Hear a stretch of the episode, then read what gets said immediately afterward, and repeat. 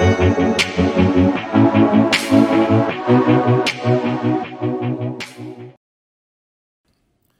surge in U.S. oil and gas production has been a game changer for our country and for the world. In this new world order, an entire new set of opportunities has arisen, Entoro is leading the charge in attacking and shaping the future. Entoro is a Houston based investment bank with a veteran team of oil and gas professionals. We have built the most technically advanced platform to transact oil and gas assets and raise private capital. Today's technology is so robust, it opens a whole new set of doors. We're busting down the barrier to private capital and have, and have a proprietary relationship with the family office network. Private capital will move quickly to seize the vast opportunities in oil and gas left by the exit of public sector funding. Cash, speed, and knowledge are king. We are sourcing financing for assets that can deliver a coupon plus growth, be it for oil and gas production, oilfield services, or midstream projects. Welcome to the future of oil and gas and Entoro Capital, where innovation creates opportunity. We have come to the completion segment of the PBE podcast with Mr. Dan Pickering, and sir, it's been uh, it's been enlightening along the way. I had no idea what this was really going to be, mm-hmm. and uh, so thankful for Entoro to to bring it up and to to do this and put this together, man. I, have learned so much. I think about oh it so gosh. much, and I'm going to be following what you guys are going to do because it's a success story in the making. Thank mm. you. So, with completions, we, we think the future. Let's bring in kind of these big ideas and get kind of weird. Usually, we do this at night, so we've all been drinking at this point. yeah. and it gets cool. Uh, but for the first one, the Permian Basin's history, just looking at the price curve of the Permian Basin. Let not everything else, the drilling, the completions, the amount of oil, just anything of the last 100 years of the Permian Basin shows an unbelievable story from the conception of the Permian to now. It's all over the place. And, the, and we're getting all these stories back on the PB podcast from people in different eras. 86 for you coming out of the undergrad. There's so much to that history. But now we're going to look at that and say, okay, that was cool. What's the next hundred years look like, Dan Pickering? What's going to happen in regards to pick a topic? and pricing is going to be chaotic and we know it's inconsistent and maybe it's not flat. Or maybe some people say no it's like the housing market. It's going to be kind of a slow trend up but overall it's going to just be up. Hmm. I mean there's different concepts. What's the next 100 years the permian looks like? We have enough reservoir for it a hundred years. That is a long, long period of time. Um, your grandkids and your grandkids. Yeah, kids. exactly. Well, I I just have a I have a seven month old baby. Wow! So she's congratulations. Live, thank you very much. She's going to live a lot uh, a lot of this, but um, I think that that if we look back, what you see is a lot of the cycles over the last thirty or fifty years have been about supply. Mm-hmm. So demand has been pretty consistent, upward trajectory. You know, it grows one to three percent a year in line with global GDP, almost like clockwork. You go back the last almost 40 years, demand's down two of those 40 years. Wow. Global financial crisis. I think as you look forward, demand's going to be a bigger issue.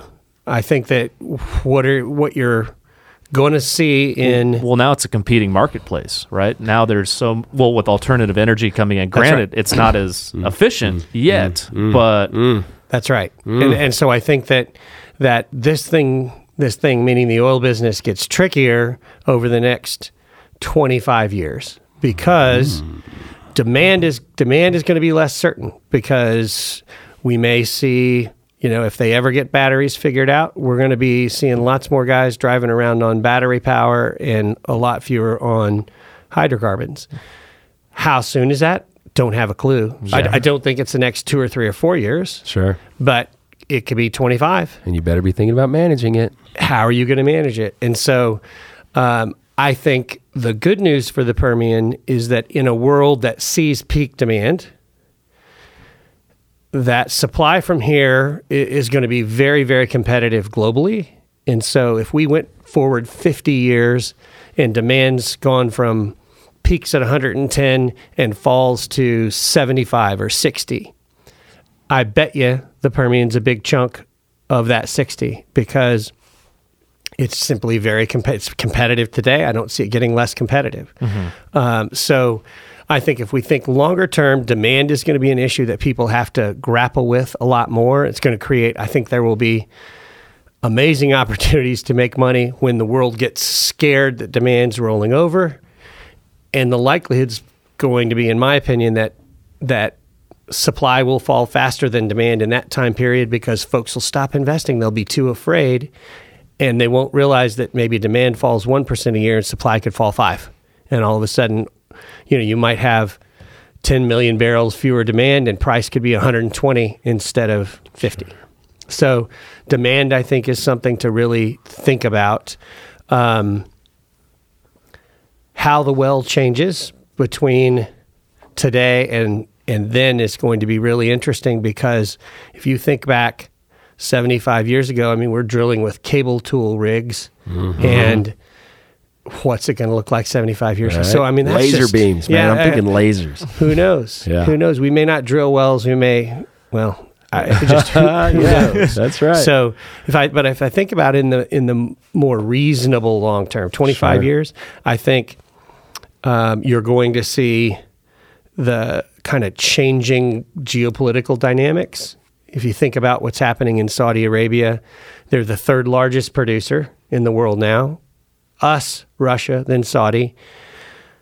Saudi just IPO'd their oil company. I mean, that's basically all the wealth of of Saudi Arabia sits in the energy business. They're going to have to change as well, and so I think we're going to see different geopolitical dynamics Why do you think they did that? because I think I was talked about this this morning a little bit in my forecast breakfast.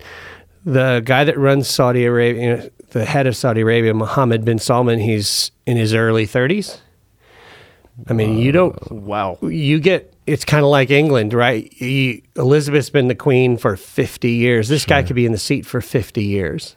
And so if you think forward that far, he's going to have to figure out how oil's not the only thing Saudi Arabia does. And so you start by creating a vehicle to monetize your your wealth. And so they IPO 1% to Saudi Aramco so that over the next 75 years they can sell another 50 or 75% of it to the public. That's that's what I think they're trying to do. Whoa. Take all that money and do alternative? Well, take all that money and I mean they look at at what you've seen happen in Dubai, right, which is the same kind of geography. Dubai is a financial center of the Middle East. Mm-hmm. You know, how do you wean yourself off of a dependence mm-hmm. on hydrocarbons over the next 50 or 100 years and so I think they'll try to develop other industries. So it's maybe a bit of a lesson, right, for if you're Exxon, what are you going to do over the mm-hmm. next over the next 5 years? You know what you're going to do. Grind away. What are you going to do over the next 50 or 75? Wow. You want that position? You want to be the head of Exxon? Well, but but here's here's the big difference. The average CEO of Exxon is going to be in that seat for maybe 10 years. wow. This guy's going to be in the seat for 5 to 7 times that. Yeah. And so I do think they think differently. And um, it's it's very hard if you're a CEO of a company, you got to run it. But are you really thinking about 50 years? Right. Yeah. Probably not. Holy smokes. So, so that's kind of that's awesome. that. That's not necessarily the Permian stuff, but I think it's a- Right. It has, it has im- impact. implications Yeah. for the the rest of the business. Um, I think we're gonna, you know, we've got to manage this kind of climate issue, and I think that the industry is going to have to spend more time and effort helping the world understand the how the energy business fits on sustainability metrics on you know environmental social and governance issues because today's young people they care deeply about this stuff. Whether or not the world's burning up and climate change is meaningful or not mm-hmm. they care about it. And so they're going to be the investors of the future right. and so you're going to have to figure out how to help educate them That's right. and um, the industry in aggregate's probably been quite dismissive of this, but I don't think you're going to be able to be dismissive of it. And, and you're starting to see sustainability reports coming out of most Yeah. of the public companies, and and so the industry can have to do a better job of explaining the good they do in the world by producing hydrocarbons and Wow. and how they think about you know all of the ESG issues. You transitioned to the next question so flawlessly. Did you? I mean, me. you just did that There right off go. the top. I mean, the idea of of uh, of investing in the future, which is what we're doing. That idea and that concept is all about the unspoken truth of the current professionals in place, investing in the future of the next generation, being the builders of that generation.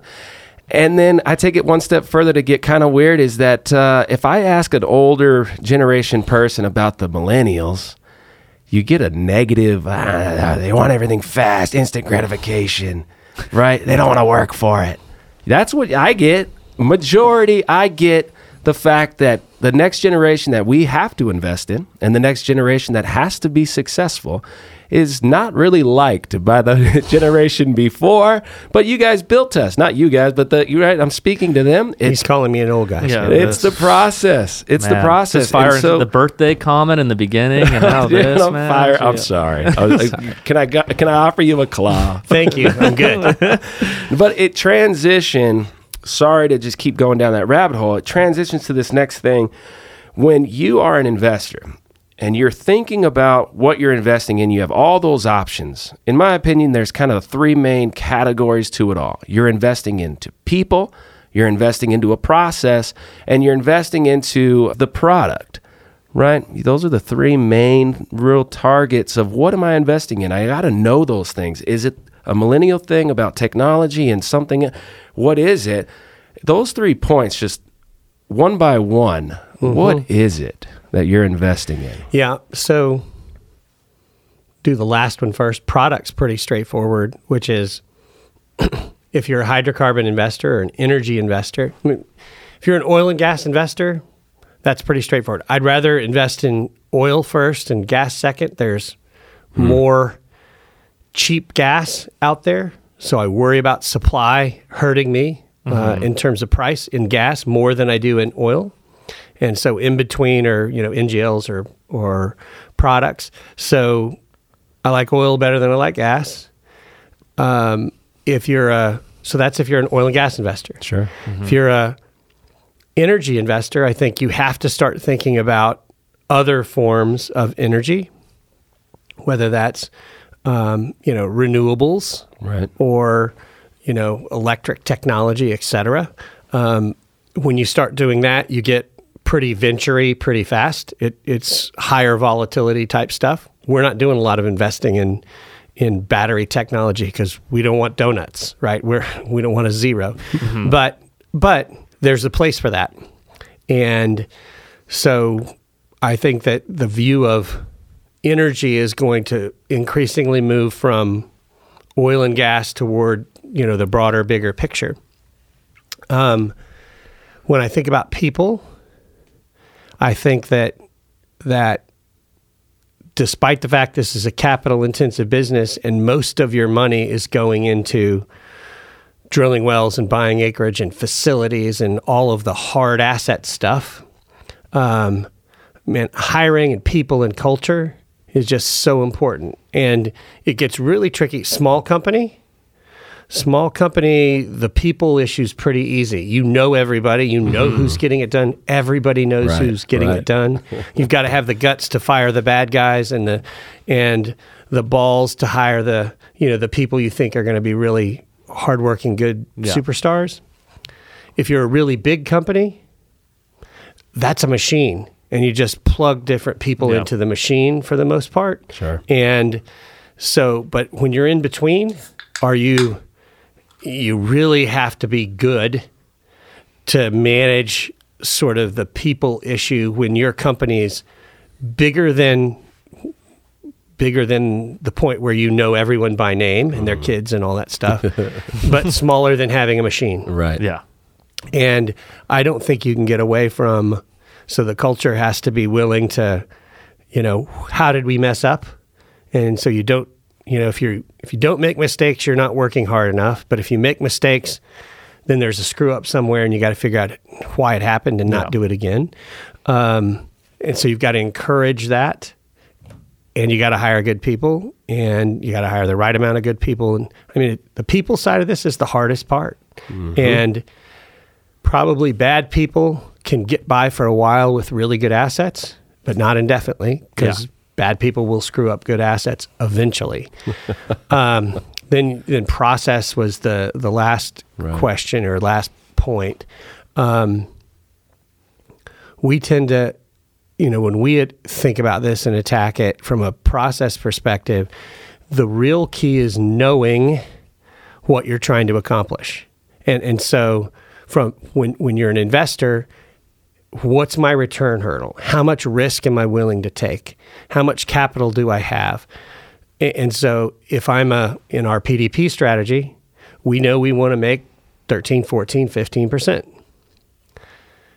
that means we're going to be investing in lower risk assets, which means I'm never going to buy an island off the proceeds of these investments, but I'm never Yeah. going to be in the poorhouse either. Right. Flip side is do I want to do I want to take some more risk and be more aggressive? And if I do, I'd better get a 3 or 4 bagger on my investment because my risk of a zero is higher or my risk of losing money is higher. So I think understanding what you're trying to accomplish Yeah. is really critical because that sort of sets the tone for everything else. That helps you say, no, I'm not going to do this project. Yes, I will do this project. So I think, you know, knowing yourself or knowing your strategy is is key from a process perspective because it just helps you cull out the noise.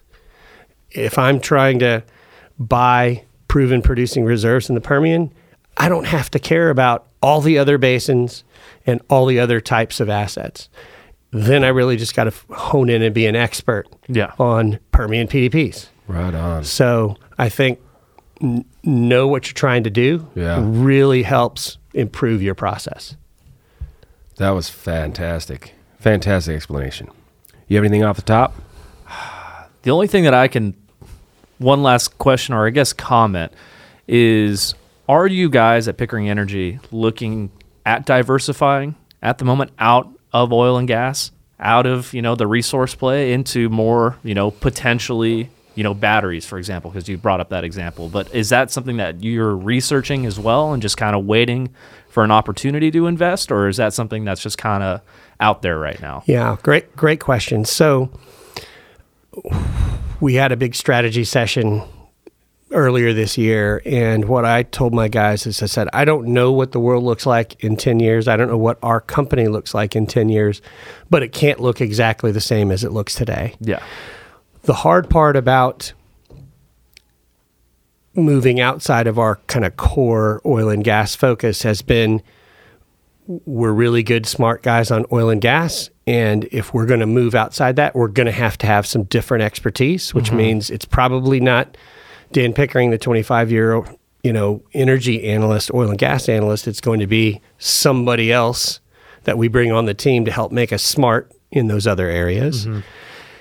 And you're going to have to we haven't put a lot of money to work in those areas because they've been pretty dangerous Yeah. You've lost a ton of dough trying to uh-huh. develop batteries or cellulosic ethanol or fill in the blank fill in the blank so we're absolutely thinking about what we do other than putting money to work in oil and gas Yeah. but I, I want to do it, but I'm not going to do it the wrong way. Mm-hmm. And you got to have the right people to do it. Yeah. So it's a, it's an evolution, not a step function. I think mm-hmm. from our perspective. And I think that fits into exactly what you're doing here, right? You Yeah. you have this model and it works as far as the financial standpoint, right? We we know we're going to make our money back. We're not buying that island right away, but once we're confident in this and we can hedge against it, That's right. th- it's going to be a win. That's right. Yeah. And and I think importantly, at the this is one particular strategy. If we found a brilliant battery guy and felt like we had an edge, we could raise some capital with different return criteria Yeah. and take some risks over there. So, you know, again, the beauty of of what we do is that if an opportunity presents itself, you go attack it. The mm-hmm. key is to always be looking for those opportunities. So you can't just you can't be the same doing the same things you were doing if in this business if you're doing the same things you were doing 3 or 4 years ago, either you better do them a, a lot better or you're going to be on the downhill side of what's happening in the industry. Right on. That I'll I'll take a stab at recaging that one. Please. So you have you must come up with a product that you yourself are confident in understanding and developing a competitive edge in understanding the product. Then you think about what people you have available to help run the process. Because the process is probably pretty fundamental, whatever you end up doing. Your example was oil and gas. It's probably pretty fundamental process on oil and gas. Who uh, are the people that are going to run that process to sustain and develop the product. That's how I felt that uh, that was explained by you. yes, if I recage your recage. Let's do it. We're, we're locked in. yes. what I'd say is keep your eyes open for areas that are opportunities and then you've got to attack them with the right assets, whether that's people, capital, you know, equipment, etc. And if you do that, what that says is you're never going to be the buggy whip guy because you're going to have said there's something going on in cars. And that doesn't mean you sold your buggy whip business immediately, but you started investing in garages or service stations or something. Yeah. So Cool. that's how I think we've got, I think that's how the industry needs to be thinking about things, particularly back to this long term issue. The, the mom and pop, pop oil and gas company that drills three wells a year today won't be able to do that 75 years from now. Mm-hmm. So, what are they going to be doing?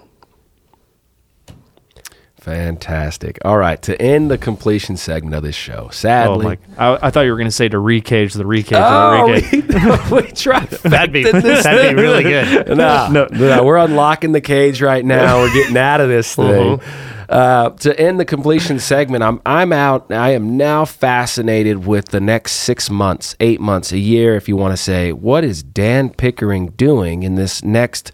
Six months. You have shows on CNBC, and I mean, you're all over the place, and you are clearly very good at articulating a successful uh, approach uh, and and and then in the years we'll see the success. But right now, what is it? Are people all over? I mean, what what do you what do you focus your time in the next six months? Yeah. So it's pretty easy. It's it's making sure that we get this capital deployed successfully in the Permian. This is our most active investment strategy. And so finding oil and gas PDPs to buy in the Permian is kind of a key focus. Um, every day, all the time, we're trying to figure out what's happening in the business and where it's headed.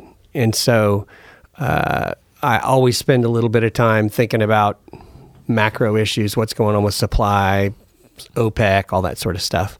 And, um, you know, thinking about, so this is an area where we're focused on right now.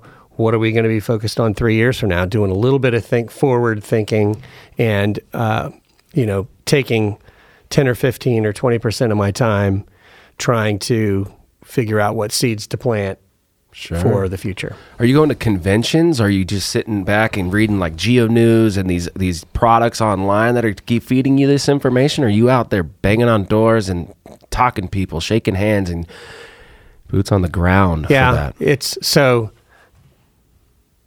I'll give a shout out to my team. Right, we've got 15 people at our company, and the answer is it's a little bit of all that. It's amazing how much information you can access from your office.